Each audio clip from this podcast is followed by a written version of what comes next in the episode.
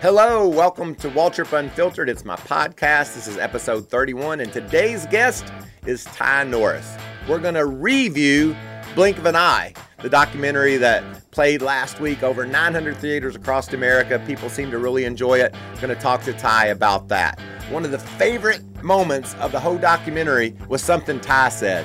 I can't wait for him to share that story with you. Thanks so much for listening. Be sure to tell your friends to download their favorite podcast app and search Waltrip Unfiltered so they can see us. And then also Fox Sports YouTube page. You can check out videos from this podcast. We're going to get with it right now. Thanks for listening. Be ready. Green flag, green flag. Well, appreciate you stopping by. It's cool to see you here. How you been? I've been awesome, man. It was great to see a text from you that says, "Hey, come do my podcast." And I'm like, "Hell yeah, man!" Well, the reason why I wanted you here, uh, we've done a couple of shows that were basically previews to the documentary Yeah. that came out last week, Blink of an Eye, and I wanted to do a review of it. And there's a couple things that were so special to me that you were a part of. So I wanted to I wanted to get your opinion on on the doc, obviously, and also tell you the stories that that really resonated with me from that uh, experience. Yeah. Well, for me, I, I, I just it was an honor to watch it. Um, I lived it. I was there there with a lot of of you and, and, and Dale with everything that was going on, and I learned a lot from it. And when you think about when you're in the moment, you don't really know how special it is. Yeah. And then um, when you get to look back at it like that, um, I walked out of there emotional, uh, thankful, um, proud, and um, just overwhelmed really by the story. And I'm like, those are my buddies. those are my friends that lived through that. And um, it's just it's it's really special for you to open up. Um, it's hard Yeah. uh, to be uh, to to be that raw, and and and I, I think you made a comment. You know, I'm so proud of so many people were interviewed different times, and they all they all sort of just kind of clicked. It all sort of said the same thing. It's because it's the truth. It's what happened. Um, we all saw it the same way, um, and uh, I think the documentary is probably one of the best things I've ever seen. Well, the thing that's interesting that that you brought up all the people that that were interviewed and and told the same story. In 2010, 11, I, I wrote the book Blink of an Eye, and in writing that book, my my ghostwriter Ellis Henican, he, he's I said, do we have to interview people? Do we need to get other folks? He, nah, it's your story. Right, right. You just tell it. So I said, all right, and off I went. And you know, the parts when I was a kid and growing up and trying to be a racer, that was all pretty easy Yeah, because it was just me. But then as as I became a racer and, and driving for Dale and winning Daytona, there were so many people that were a part of all that. Yeah. That when I was talking to Ellis, you know, I just told him my my part of it, Right. what I remember and, and how I thought it went down. And I kind of got a little bit freaked out when it came time to do the documentary because, you know, Paul Tobley, Mitch Covington, the guys that put it all together, they're they're like, we got to interview every person Right, involved, right. and for for for a bit, Yeah. I, am like, well, I don't know if I did I know if- remember that right? I don't Yeah. know if I remember that correctly, and Well- and what will they say? yeah, But I said earlier, one of the one of my favorite moments of the whole documentary was when you said that when Dale asked me to drive, and uh, and the other guys, competitors, were saying, "Why didn't you ask me to drive?" right, right. And when you said, "It's just what Dale wanted," Yeah, it's true. Um, I have so many things to talk about about all other things you talk about. I want to talk about the book first of all, um, but I want to that that moment. Um, no one wanted your ride when you were going to sign that contract with the seven car. No one wanted it. no, one, no one was like, "Hey, Michael, uh, don't don't sign." Um, but when we started, when the rumors started getting out that we were going to have a third car and that Napa was going to come on board and that we were talking to you, um, you know, you got to remember at the time there were 60 cars. People were sponsored, and drivers were always looking for how how can I improve myself on the grid, and the way Dale Earnhardt Incorporated a was running, but where we were going. Um, it was a desired ride, a desired organization, and um, God, I walked in the garage. I remember it was actually Richmond when Dale pulled you into the hauler and he was like, "We're going to do this." And I remember walking around Richmond and people were like, "Man, if you would do it, you should talk to me. You know, I could do this." And I'm like, "This is what Dale wanted." Um, it it didn't matter who else was available, what contracts were up, uh, even what sponsors was. Oh, bring a sponsor. It didn't matter. Dale wanted you in it. Um, you had been friends for a long time. He believed in you. He believed in you. He put you in his in his Busch car. Um, and he's like, I'm gonna give my buddy a chance, and uh, that's not really like Dale a lot of times. He's not just to um, go out on a limb um, unless he really believed in it, and he did. And um, and I, it's as sad as it is. I just remember sitting in that motorhome after the race. As sad as is after that after that event, and I kept telling you the only thing I can say that I could get out of not choke up about was Dale knew. It's the only thing I could tell you.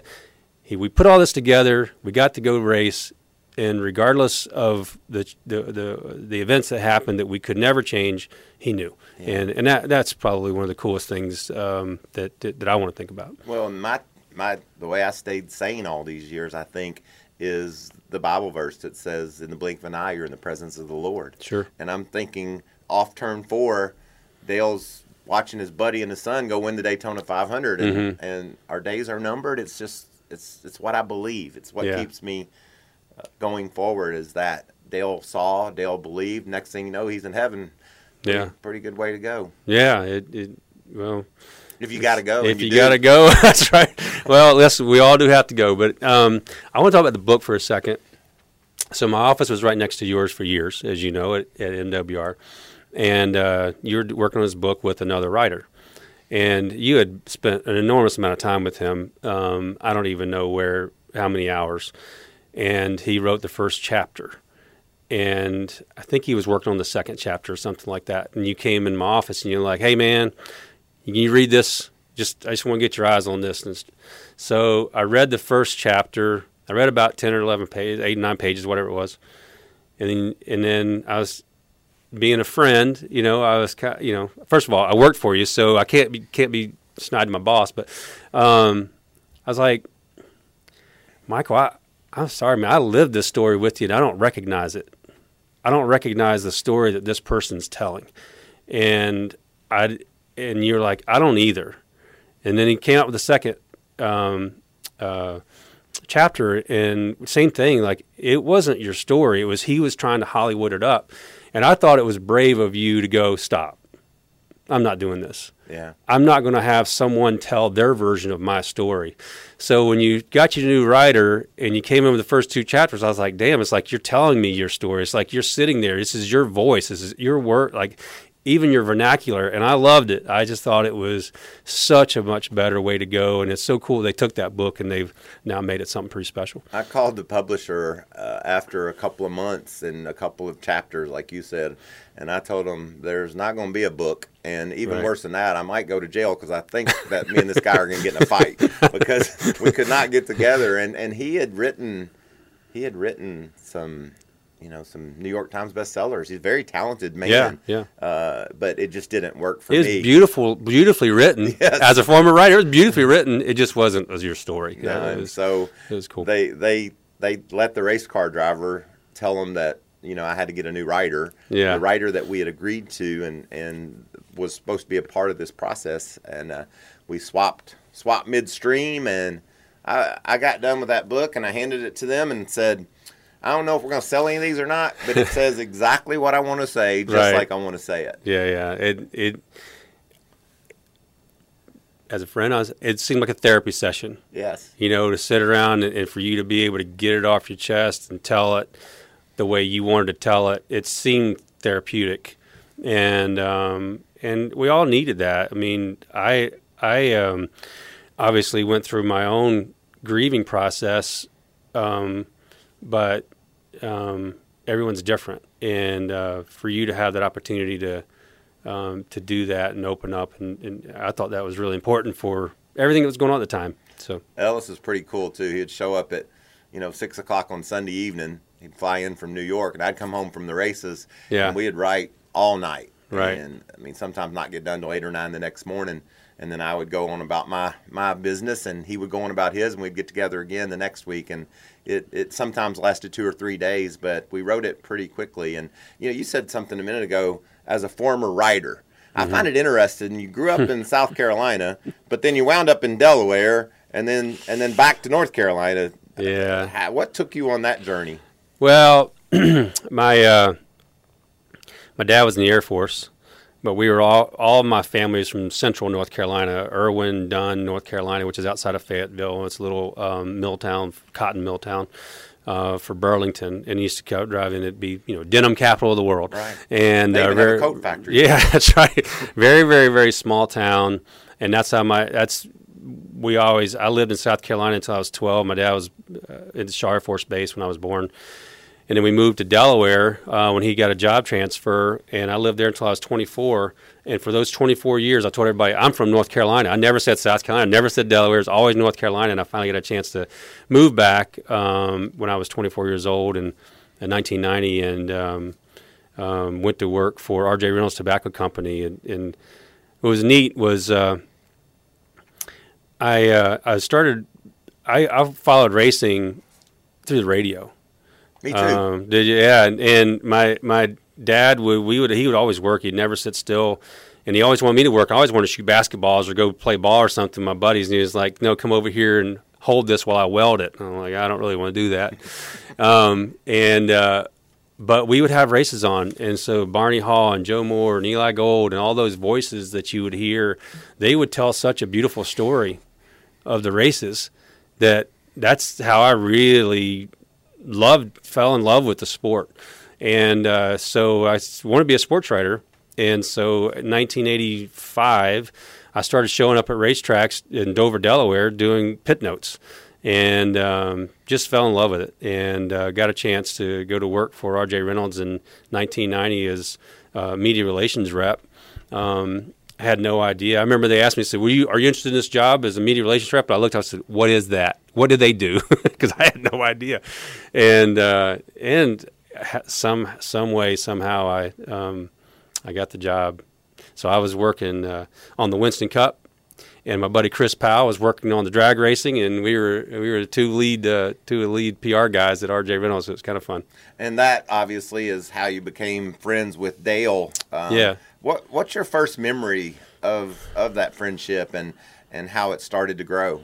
Well, it, it actually started when I was a sports writer. Um, I had gone to uh, the All Star race in 1990 to interview drivers for this big tab, uh, the, the, big section we were going to do at our newspaper. And I was going to do a story on Dale, Dale Sr. and, uh, and Rusty Wallace's friendship. And so I asked Dale about it. And he's like, yeah, Rusty's all right. You know, like he's just kind of like, he, he didn't really want to talk about it. Well, then I grabbed Rusty. I'm like, hey, man, uh, tell me about this friendship you and Dale have. Ah, I'm so sick and damn tired of hearing about Dale Earnhardt. I've kicked his ass last year and I won the championship and everybody wants to talk about Dale. And I was like, what are you talking about? And so he just, he was so mad and upset that day. Anyway, so he said uh, quite a few things. And I was like, Did you write them all down? Oh yeah, I recorded them.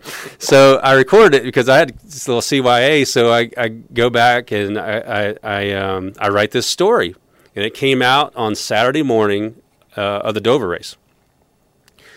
And Chip Williams, who was the PR guy at NASCAR at the time, came and grabbed me, started cussing me out. Rusty Wallace is going to kick your, you know what, and all this back and forth. And I was like, "You need to come." He goes, "He, you never, he never said that." I said, "Well, I have it recorded." He goes, "Oh." let's go see Rusty. So Rusty's truck and Dale's truck were parked next to each other, and Rusty just starts giving me the business. He's cussing me out, throwing stuff. So you're ruining this, my friendship with Dale, and Dale's gonna come over here and he's gonna get this straightened out. So Dale comes around, he walks up into Rusty's trailer and he opens up the the door and he throws something at me and he calls me the P word. And I, I looked at him and he and I'm like, Hey, don't take that personal. He called me that. yeah, that's right. That's right. Yeah, I felt good about it. Dale called me the P. And uh, so I'm like, well, he goes, why are you stirring up? shit?" And I said, I had it recorded. I was lo- actually looking for a whole different story. Rusty took me down this road. And he looks at Rusty, goes, caught you run your mouth, didn't he? And he goes, look, Rusty and I are good. We're cool. We're friends. We do business together. We do this. And he starts telling me all this stuff about they do together. I was like, great. I said, tell you what, I'll write a story and fix it. And he's like, no problem. So I walk out of the hauler, and J.R. Rhodes comes over and goes, Hey, Dale wants to see you. So I go in the hauler, and he goes, You got some balls, kid. I guess I like you. What were you about? Twenty one. Uh, it's 23. Yeah. And uh, he said, I appreciate it. And he said, um, and we just started talking.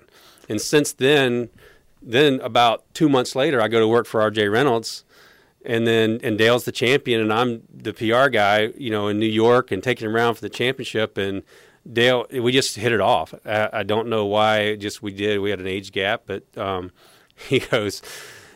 I just remember him sit. I remember sitting in the Waldorf Astoria in the presidential suite, and I was making about twenty seven grand, and he goes, "I think you need to come work for me. You need to come work for me someday."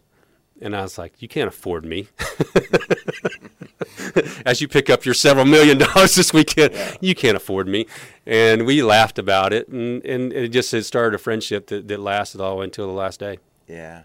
What a special memory. And somehow we all wound up in the Bahamas together hanging out. Me and Buffy and and you and, and Dale and the families. Uh, those were special times that we got to enjoy. Yeah.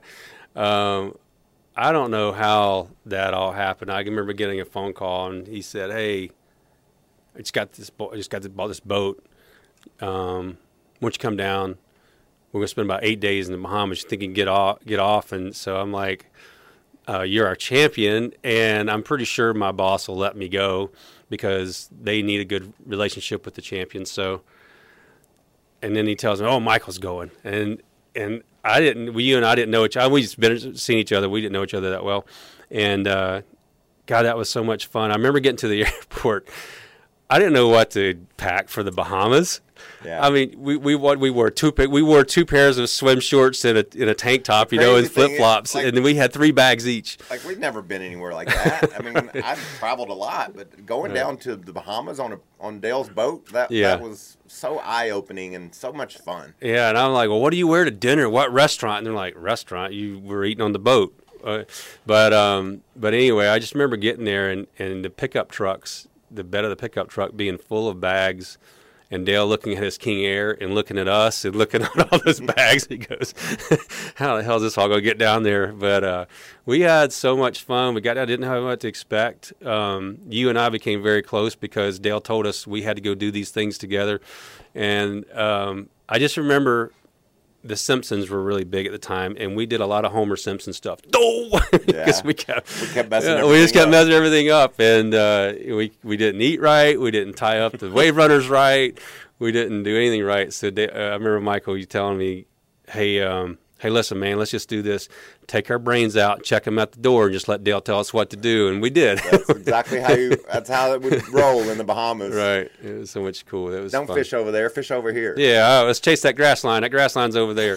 I remember I remember flying in one day and on his on his plane and we're we're like looking for grass lines and Yeah. looking for fish jumping and like there they are there they are land we got to get over there Yeah, I remember you going.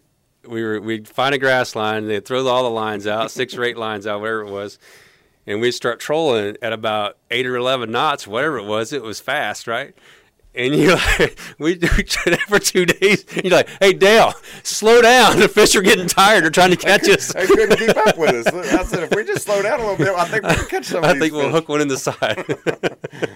so how long after that did uh, you go to like your first like that was 91 2 whatever. Mm-hmm. and then uh, you went to work for Dale after that. He finally could afford you. Yeah, that's right. Yeah, he kept Uh, winning races and he got where he could afford you. ironically, um, I don't even know if I've told you this, but ironically, he kept saying, "You need to come to work for me," and this was '96, and uh, um, I had just gone to work for Felix Sabates because we were working with Kyle Petty, and um, and, and Felix had just told Mellow Yellow to hit the road. He's, I got Coors Light coming in here, and um, and there was just a lot of things going on that were. Um, I love Felix, the biggest heart, um, hugely passion, all the Latino blood though, you know, like very, very quick, quick with his temper at the time.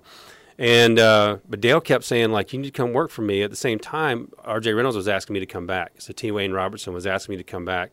So I was sort of trying to debate. I was debating on whether I should go back to the corporate world or go do this thing that Dale wanted us to do, which is start basically start Dale Earnhardt Incorporated's full time effort um, into uh, into to all the series, you know, Xfinity series, Truck series, and then ultimately Cup.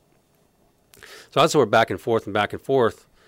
And finally, at the All Star race, before the All Star race that year, he said, "Hey, come up to my condo, 2B or whatever it was. I think it was like, come up to my condo and uh, let's talk about this." And I was like, okay, no problem. So he's leading the race, and he and Terry Labonte are racing like hell. And next thing I know, I come off turn two, and he and Terry get into each other, and this orange number 21 goes blasting by him, and you won the race. And so I'm like, uh, Dale's going to be pissed. He's not going to be happy. He's not going to have this conversation, general conversation. I don't know. But he told me to go by there. We didn't have cell phones. I didn't know what to do. So I'm like, I'll go up there. So I go up there very sheepishly and knock on the door. And it's pitch dark in there. It's just him and Teresa. He opens up the door. He goes, Hey, get in here. And he looks at me and he goes, um,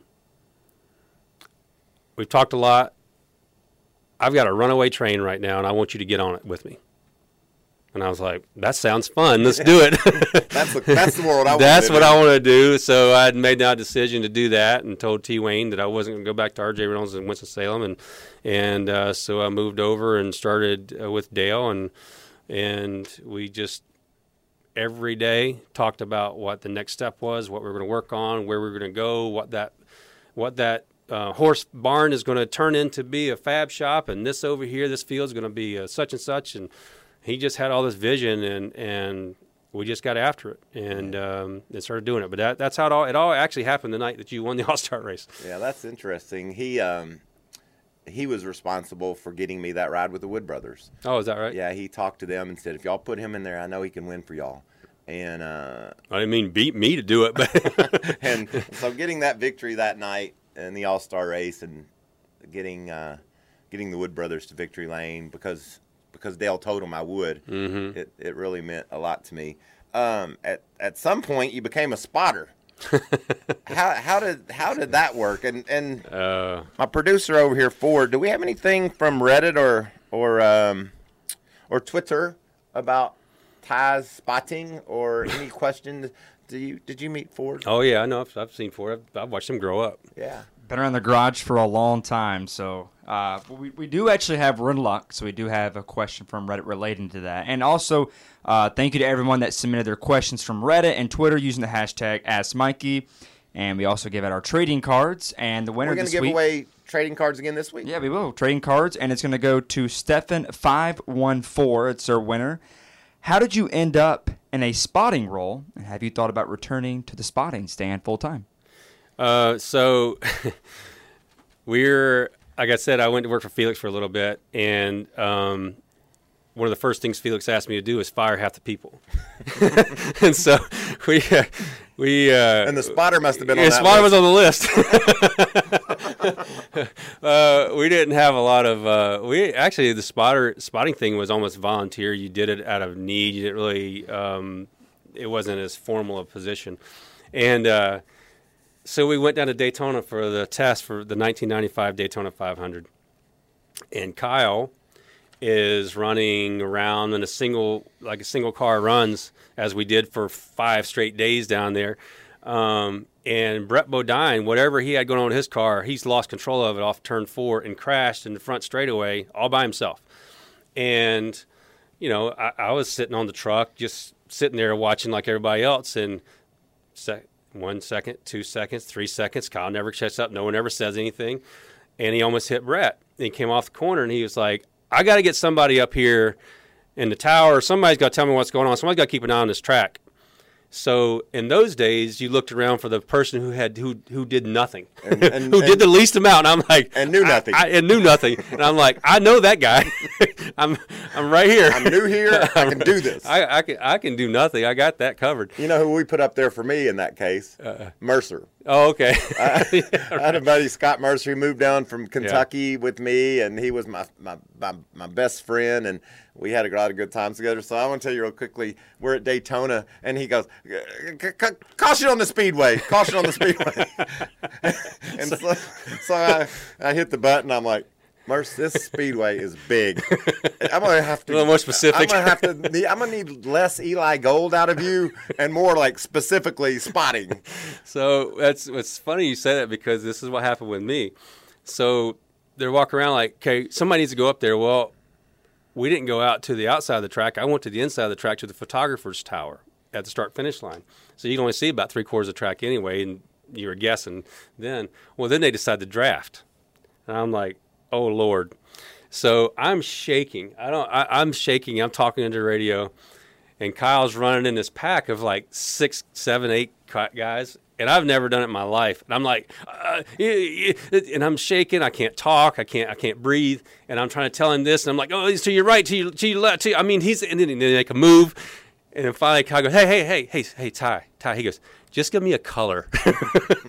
just, just give me a color. Let's code these. Let's go orange left or blue right. and so I came off that I came off the tower after practice and I walked over and I said, "Hey, I, I got somebody else I want to want to fire. It's going to be me. I don't ever want to do this again." And then uh, later, um, a couple of situations came up and um, and uh, ended up doing it for some more practices. And then when I went, when we went to DEI, we hired Steve Park on a part time basis, and they needed someone to do practices and ended up doing the races with him and um, and then I just started spotting. So it, it, I was terrible at it for a long time. I don't know that I was ever good at it, but I was terrible at it for a long time. Um, and but then you start to at least understand what's going on because every driver wants something different, and um, and ultimately, I would tell you it's probably the most fun, most engaged piece. Uh, uh, uh, you know, in, in the industry I've ever been a part of, and I would love to do it again. Like I, I enjoyed it um, as much as I've enjoyed anything I've ever done. And and you went through that role evolving. I Mm-hmm. mean, like you said at 1st it was just a warm soul with a radio to say there's a crash. Mm-hmm. Yeah. And now it's he's half back. He's he, you know Yeah. he's got to run. He he's running the middle. Move to the middle. I mean, Right. those things I really respect spotters more now than I did when I was driving. I know that because I spotted for you. I did not like spotters very much because they got on my nerves a lot. But um, in fact, one day I told my spotter just to take his radio off his head and give it to somebody. I didn't care who. I don't care. It got to be better than you are. That wasn't me, No, but you told me some other things. But I, but I understand where you're coming from. but that role has really changed, in the you know, and, and, and to the point where if a guy's leading the race and someone's catching him, that spotter's like, you need to try high, you need to move. You know, the, the, Yeah. the that's really interesting to me how it's changed, and Yeah. I'm It- sure you could plug back, plug right in because Yeah. you went from where it was, which was nothing, to to being that guy up there. yeah, it, one of the one of the parts of being a spotter today is this overall knowledge of what's going on, who's coming, who has tires, who pitted, what strategy they're on, um, what the driver wants to know, what the track does, you know, when to move off the bottom to the top, is the center lane right, where the speedy dry is, um, what if you someone grabs your eye and you see that they've they've made a they're, they're diamonding the corner, anything that you see that information, the tire fall off, all those things you have to pay attention to now, and um, because you're such an information source, because you almost dominate the radio during the race, and the crew chief can only see sm- small parts of it. Um, that spotter has become such an important, integral part of the information that the driver uses to to make their own choices. When it comes to speedway racing, sometimes, and I think even the best drivers in the world. I mean, I know you did it, Dale Jr. Um, would tell you this, and, and I've heard Joey Logano say it goes, just tell me where to go. Because sometimes you know they only see what's in front of them, they can't see everything going around them. And if a spotter's like we're trying to give you too much information, like well, there's two back, and there's a gap. If you're to the middle, if you're thinking about it, he's like, get to the middle, and and just make that move. And if you trust your spotter, you make that move, and um, and and, and it just that does develop over time. But yeah, the spotter role, I loved it. I miss it. I'd love to do it again. Nice. so I enjoyed it. Um, and you became Dale Jr. spotter. Yeah, What was your first year doing that? Was it full time? Yeah, I was in the Busch series or Xfinity series. Um, we uh, started going full time, and same thing. Uh, he had had a couple of guys that didn't work out, and so I got up there and it started working out, and I ended up spotting just about every race Dale Jr. ran in, in the three car in the Busch series for us, and then when he moved into the eight, um, I was spotting for Steve Park. We had another spotter for Dale when he first started in the eight car, and then after about ten races, that changed, and I took over that role. And uh, so I was always filling in for somebody. so, and uh, but I started spotting for him, and um, when we went full time cup racing, and I just um stayed there until I left DEI in 04.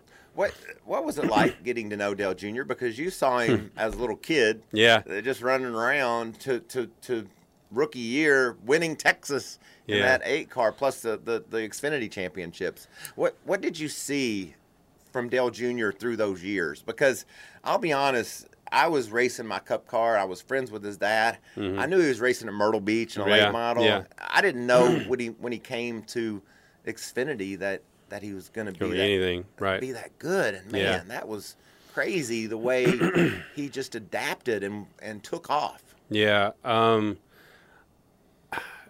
the first time I met Dale Jr., I was is one of those situations where I was with R.J. Reynolds up at the at the banquet, and uh, we're at the pres- in the presidential suite, and I, he must have been 13 years old or 14 years old, and uh, he had just come in for the banquet, and he and Kelly um, went in and Dale Jr. was asleep on the couch, and Dale and I came back from some event, and Dale just started jumping on him just like get, get, get, get your feet off the track, you know, and start just just barking at him like he hadn't even seen him yet.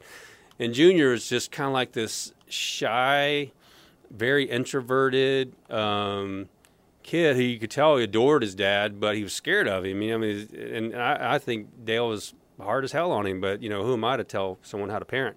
And uh, but when Dale Junior started racing he largely did it without Dale's overseeing. Over like Dale didn't go to Myrtle Beach. He had his own career going on, and he'd get his reports, and then Uncle Randy, you know, would be around, and um, they'd get reports, and this guy to put too much stuff in, try to juice up the engine, burn it down, and they'd get all get mad at.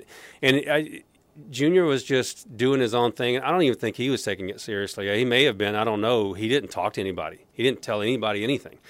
And um, when we got a chance to go Xfinity racing, um, I don't think Dale Jr. would have had near the success if he didn't have Tony Sr. and Tony Jr.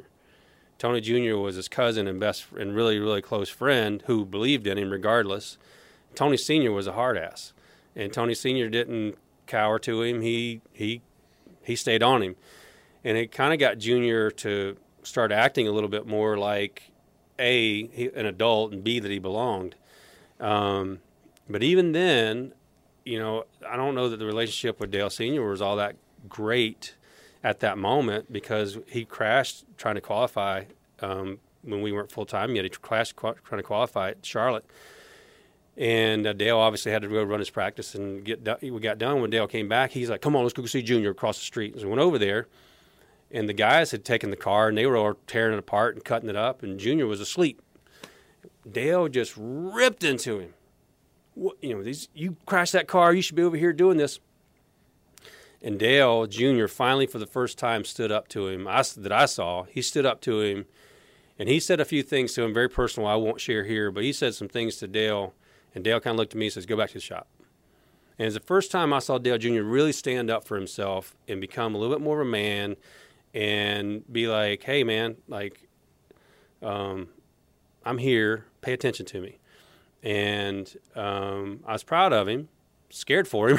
so, but then he just started developing into a winner, and Isn't he took crazy? it serious. Those moments in life where you Yeah. think it. I, I remember a moment like that for me with, Yeah. with my family.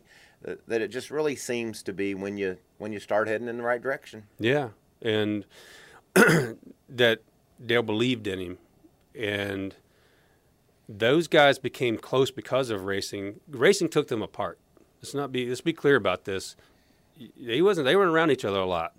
Um, but racing brought them back together, and it was, and, and it, that's what made it so special for them to be able to share some moments. You know, when you say that, I think the '70s drove us apart. '70s, '80s. Like Right. well, back then, you did. You know, Yeah. you didn't get hugs. Right, Parents didn't always show up for your, you know, Right. for you to sit on the bench in a basketball game. right, exactly. and so things changed and and uh, I just remember the pictures, the videos of Dale winning the champ, Dale Jr. winning the championship in Xfinity, and Dale being there and that that smile on his face, Mm-hmm. and and um, you know I talked to Kelly the other day about the documentary, and she said, you know.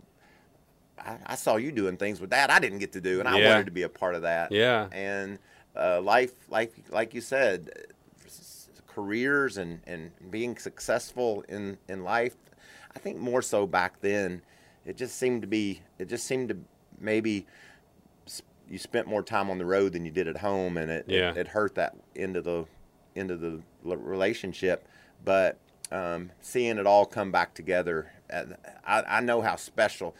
I remember when Dale won won Texas uh, as a rookie, Dale junior Mm-hmm. and and Dale coming there and giving him giving him that hug. And Yeah. I, and I saw it in Xfinity too, but that one just that that one just it always it always just touched my heart. Yeah. the, how special that was. there as a parent you brag about your kids you talk about your kids you say good things about your kids and then when you get to your kids you, you, you're not always saying that to them. You yell at you yell yeah at hey man get your, get your stuff get your get your shoes and socks off the floor. And and so dale senior said some things to me about dale junior that i don't know that he ever said to him. But i remember sitting there one day and he goes um, I'm the most envied man in this garage. I'm the most envied dad in this garage. He said, Junior, you know, we got stuff going on. I'm winning races. Dale Junior's coming up. He said, I think I'm the envy of all the dad, the racing dads in the garage. And he was so proud. Yes. I think sometimes his pride didn't let him say that to Dale Jr. because he didn't want his head to get big, and uh, and and so you know it was it did bring him back together, and and um, once Dale Jr. started getting his own feet under him and his own voice, um, there was a small transition of time, probably only a year and a half of that when Dale was still with us, and um, and Dale Jr. needed that period of time because so much fell on his shoulders after the accident. The um, the accident and and um, you spotting for Dale Jr.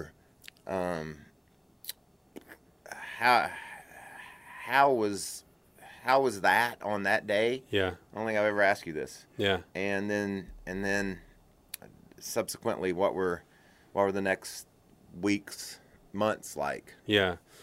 Um, so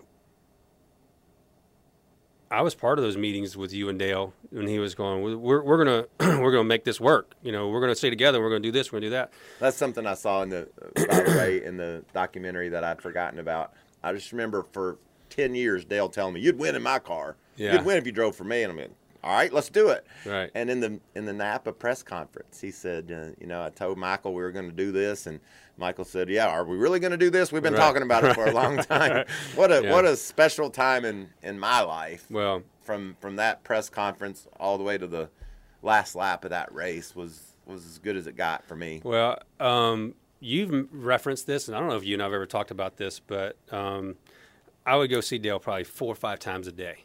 We would talk all the time, and so after the twin 150s or twin 125s at the time that, you guys ran the race together, I probably may have told you, so I don't know, but I was sitting there with Dale, it was just the two of us, and he goes, "Hot damn, what what's Michael doing?"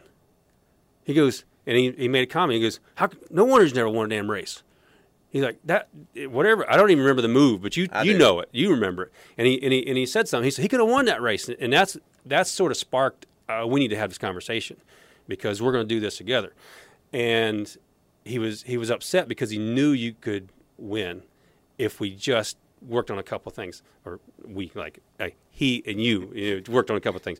And so I was part of those conversations, and so Junior, I referenced it in the in the uh, in the documentary. He didn't really believe it. He was going to be selfish. Junior was like, "Man, I'm here for myself." He was so awesome. and I loved his. I loved his interview. The whole thing about his, I mean, we couldn't have had that documentary had he had said, "No, I'm not going to do that." Right. It, it, it Yeah. Was, it was, you know, he's as big a part of it as I was. I love it. my favorite line of the whole movie. Was like, well, he can run third if he wants to. if that's what he wants to do. If that's what Dad wants to do, he can run third. I'm gonna win this race. And you know what's funny also is like when Dale was telling me that, I'm like, "Yeah, yeah, definitely." yeah. that ain't gonna work. But yeah. that that um that move, uh, what I did in that that qualifying race was was was horrible. It was I just messed up. Yeah. And I'll tell you something interesting. Richard Petty was in New York for the for the de- the premiere of the documentary. Sat beside me and we ate popcorn, watched a movie. Maybe the coolest thing I've done in in a hundred years. And when it was over, he said, "That's a nice job, Mikey. I like what you did." But then, as soon as we stood up and asked questions, uh, took questions from the audience, someone said, "You know, what did you think um, about Mike racing all those years and never never winning a race. And Mm-hmm. Richard said, I thought he should probably go back to Kentucky. And, Really? And he laughed. Yeah. He was joking, making fun of me. Right.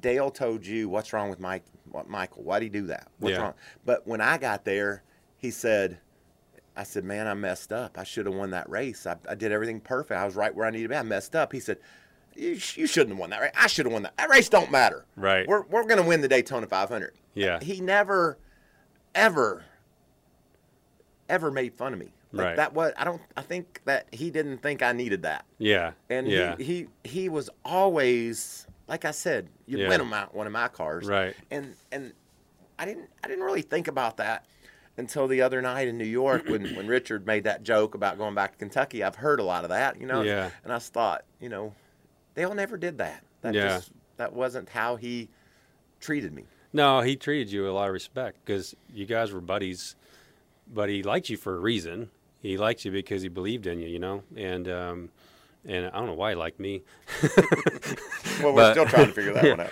but you know, you go back to that moment we're talking about as far as spotting for Dale Jr. Um, I was so focused on him and what was happening behind him, not in front of him. I was never focused on okay, get this run back up, do this. Who am I to tell him what to do, right? I was. It was a beehive back there. Oh yeah. and uh, in and I completely expected Dale to make a run and to to shake it up and try to move to the front and do some of his patented moves. And there were a lot of laps when he didn't do that, and it surprised me. Um, you know, obviously, if I hadn't had the conversation or we hadn't had the conversation, I'd had no idea what he was doing. But I realized what was going on. Um, but uh, I just remember coming down that back straightaway, thinking it started getting really ugly back there. You know, and I was like, I don't know how in the world they can they can organize and formulate a, a push here.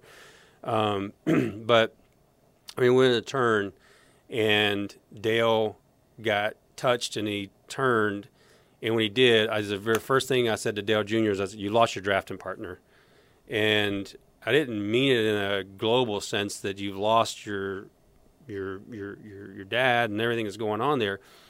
I just meant because I was only looking at him at that moment as this is the person that's going to push you or not push you to the win. And I told him that because I wanted him to realize there's not a whole lot he's going to do. He's going to watch you win this race. Yeah. And uh, I was I was fully aware as we took the white, looking in the mirror, where Dale was and where Dale Jr. was and what was going on back there. I was like, they they I'm gonna win this race. Yeah. It just isn't. Yeah, it it's not formed up right. No, it And- wasn't. Didn't have any momentum going, and then, but then, uh, you know, what happened after that?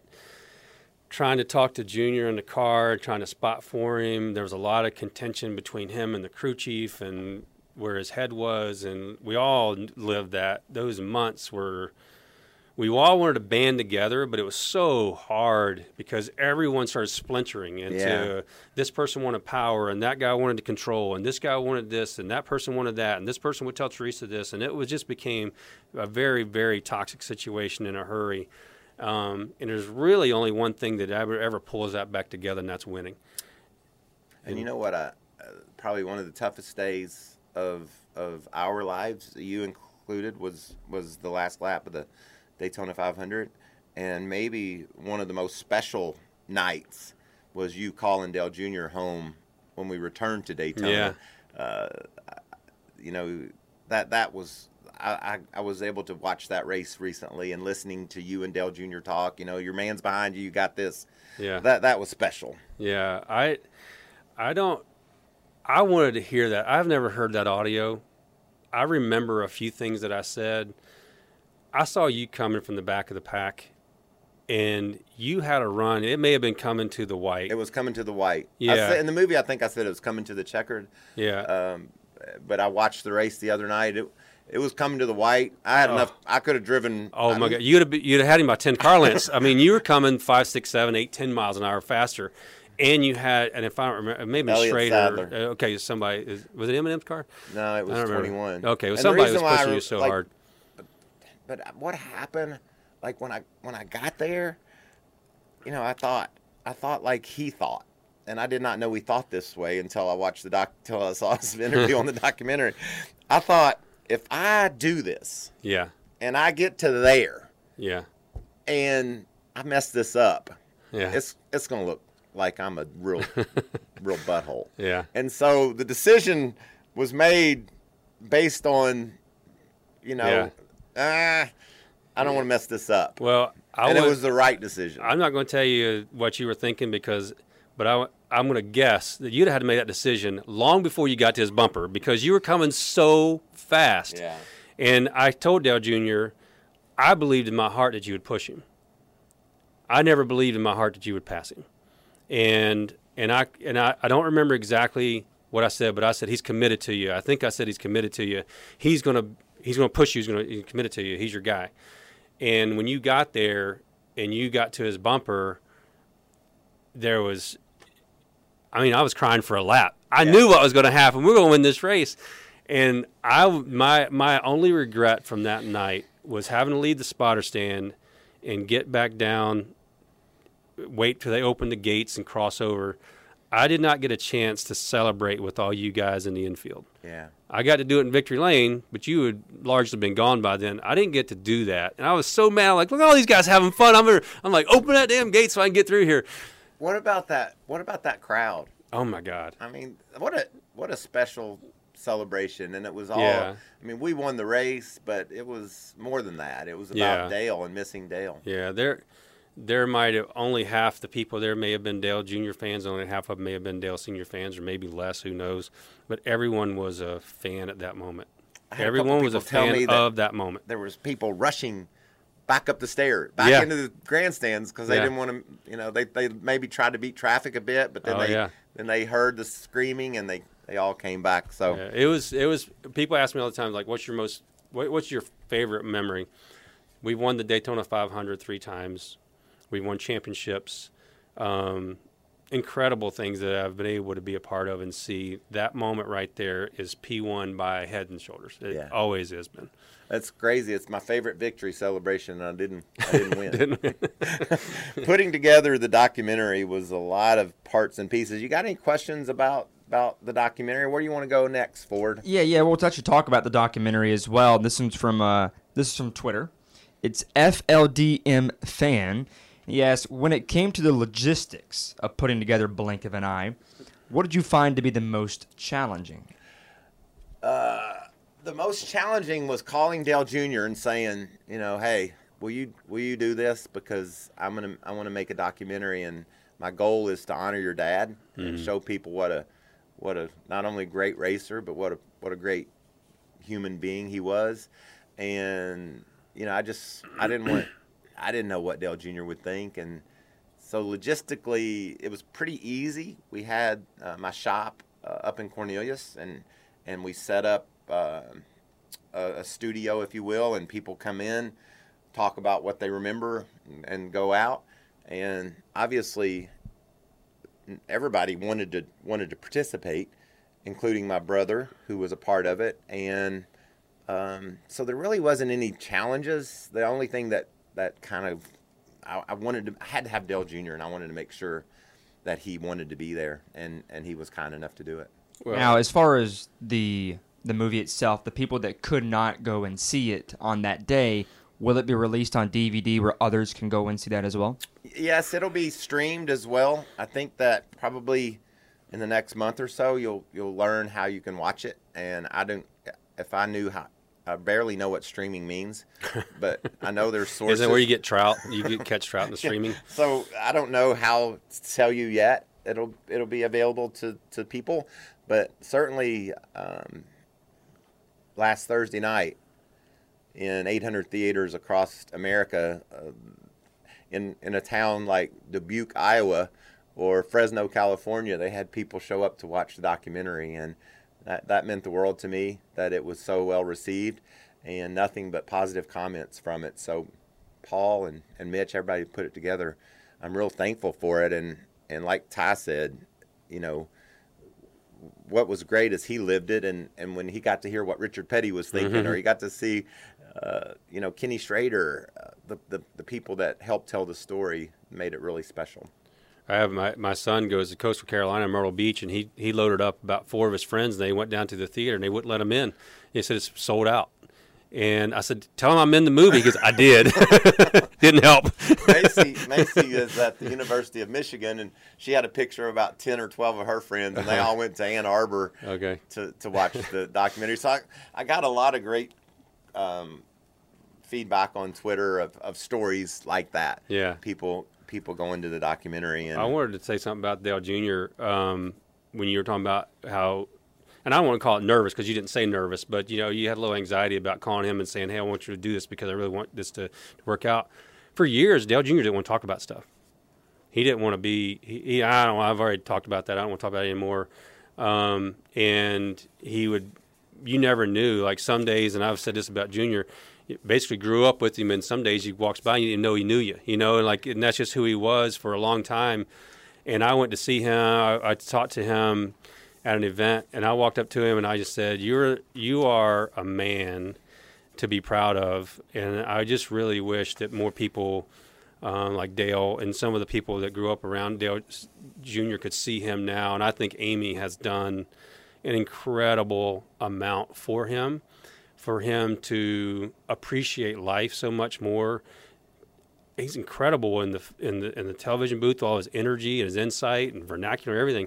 So I was really excited that he did the documentary, and he didn't do it because someone dragged him in there. He did it because he wanted to, and his stories were phenomenal. I, I really really liked his perspective. yeah, and I'm also getting to um, know better and enjoy Kelly so much. Oh, Getting yeah. to hear her on the radio and seeing her role at Junior Motorsports. Mhm. Uh, that those those two are are so so special to me to be Yeah. able to see who they've become, like you said. Yeah, there. Kelly is one of the smartest people in this entire industry, any level, Cup, Xfinity, business, um, sponsors, licensing. She just totally gets it. Contracts. She, she's amazing, and I think Dale Jr. could not have been more blessed than to have someone like that as his right hand person for so many years because she also doesn't take any crap. She's full Earnhardt. Right. She's full Earnhardt, and I've known that for a long time. But uh, responsive, and she's just she's phen- phenomenal. I, I, I'm proud of them as well. Well, those are certainly some special memories. I appreciate you coming. You, you said Dale Jr. didn't talk about much. I am a perfect example of I didn't talk about anything either. Yeah. And doing the book, I didn't really have to worry about much. Like I said, it was my story. I was telling it. I didn't have to worry about what other people think. And then you do the documentary, and so many worlds come together, and everybody tells the same story. We talked about that. But also, something that has been very, very um, therapeutic for me are these podcasts. Like I have, we're dudes, or I'm Yeah, at least a dude. I'll go golf with you all day. I'll go have Yeah. beer with you. We can go fishing or swimming. Yeah. I'm gonna say, how you doing? Right. I'm good. Exactly. Good. Yeah, I'm good too. Yeah. But- Moving on. Glad you're good. Uh, but having a chance to, to, to have some of the guests I've had on this this this show and being able to share stories. yeah. You know, I, I've shared the track with a lot of them. We worked together forever.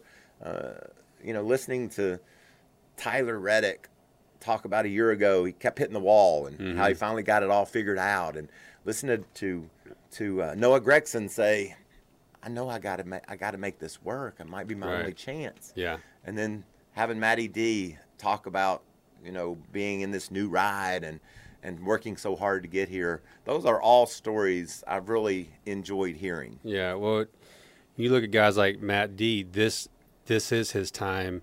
These are his best times. This these are the moments that he'll be talking about when he has his podcast.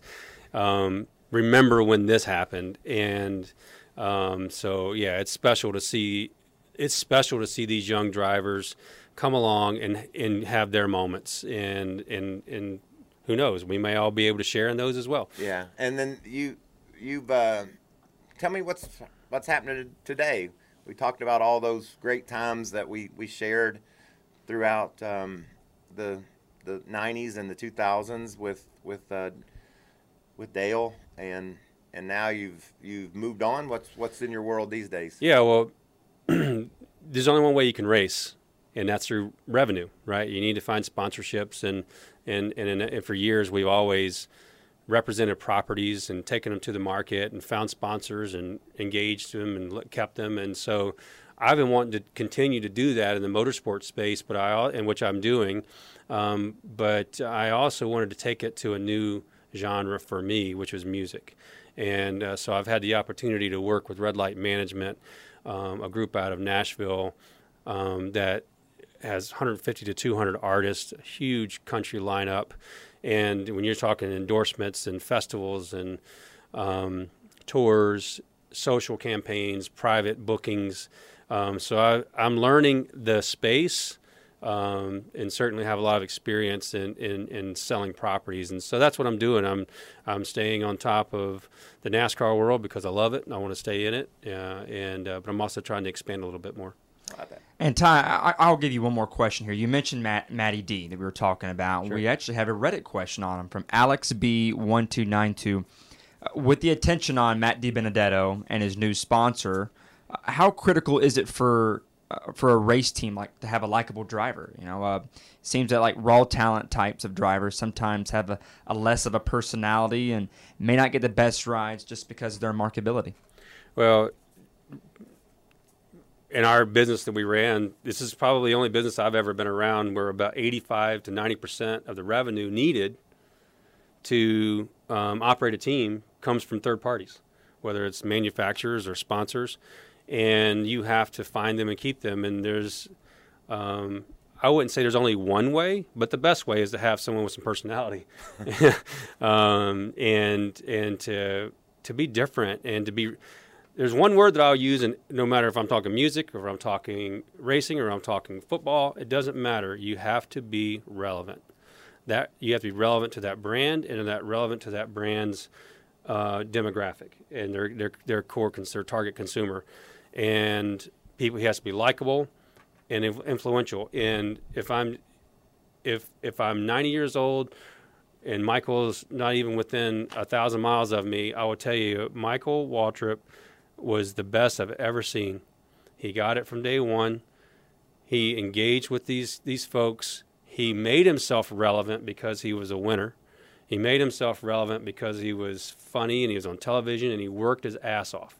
He didn't sit back waiting for someone to throw money at him. He went and got it. I've seen him get on an airplane on a red eye, fly home, shave just in time to come do another corporate event, and just and not bitch about it. Um, that's that. So many people can learn what Michael did, and a guy like Matty D totally gets it, and it's very important to not only the team morale, but to the sponsors who, once they're there, if they love you, they'll never leave. And what I love about Matt Matt DiBenedetto is is you know finding him. I remember it was Vegas, I think, a couple years ago, and I noticed that he was running better than than I thought maybe he should. And I Yeah. just went and found him and said, you know, hey man, talk, talk to me. Right. Tell me what's happening in your Right. world. How's this going down?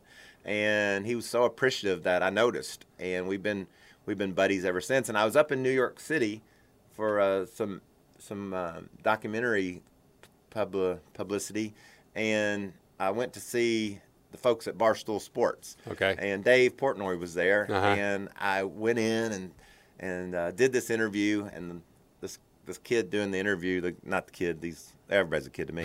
uh, these guys doing the interview, they said, "Dave's here. You ought to say hi to him." And I said, "Yeah, I will." So I'd love to, and the guy called me a legend. He said, "You're a legend." I said, "Please don't use that word. That makes me sound like I'm 80." Can I just? He said, "No, kids are legends now." I said, really? Okay, good. Okay, I'll take that then. That's fine." Ninja's But- a legend.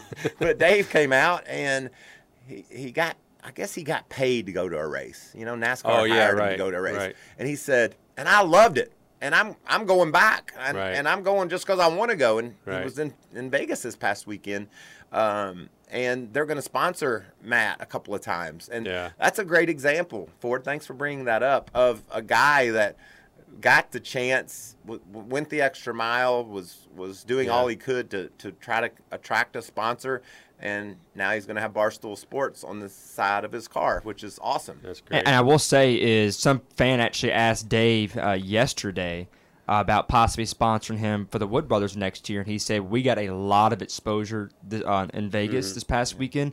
we would like to come back next year, possibly. One thing I would like to disagree with uh, that that guy that sent in that question when he said personality. Sometimes a talented driver doesn't have personality. What do you say about that? Sometimes He said it seems like the raw talent types of drivers sometimes have less of a personality and may not get the best rides just because of their marketability. Well, I will, I will argue that. Yeah. What about one of the best drivers of of this era, Kyle Busch, and Yeah. his personality after the race Yeah. in Las Vegas? a strong personality. I thought Dale Jr. had the funniest thing after Kyle's interview. He goes, you know, Kyle tried to do pretty good. He goes, interview just went a little too long. he just went a little too long, and then he had to lose it.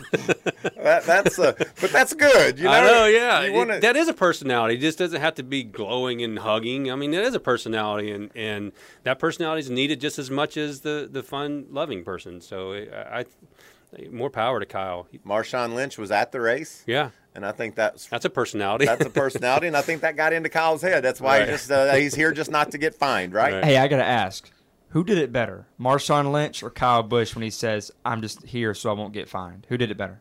Well, Marshawn started it. yeah, he's he's the OG.